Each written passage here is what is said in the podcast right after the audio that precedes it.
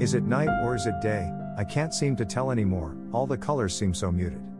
A wailing of vexation, the clouds of thunderous silence, forming closer than I'd hoped. The bastardization of a malicious incantation, fix me now, sweet sounding deviation.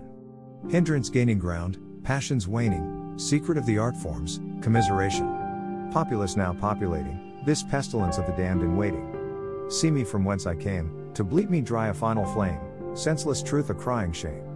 Feed the bewildered beasts, of festered meats, slurping and slobbering, time to stoop the hollowing, go reap the wallowing. Entwined, I do break bread, er to whisper, do I feel dead?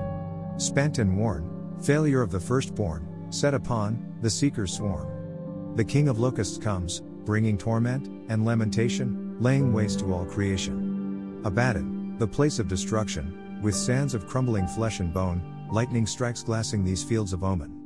The beast comes to bear, seated at the head of the table, with Cain and Abel.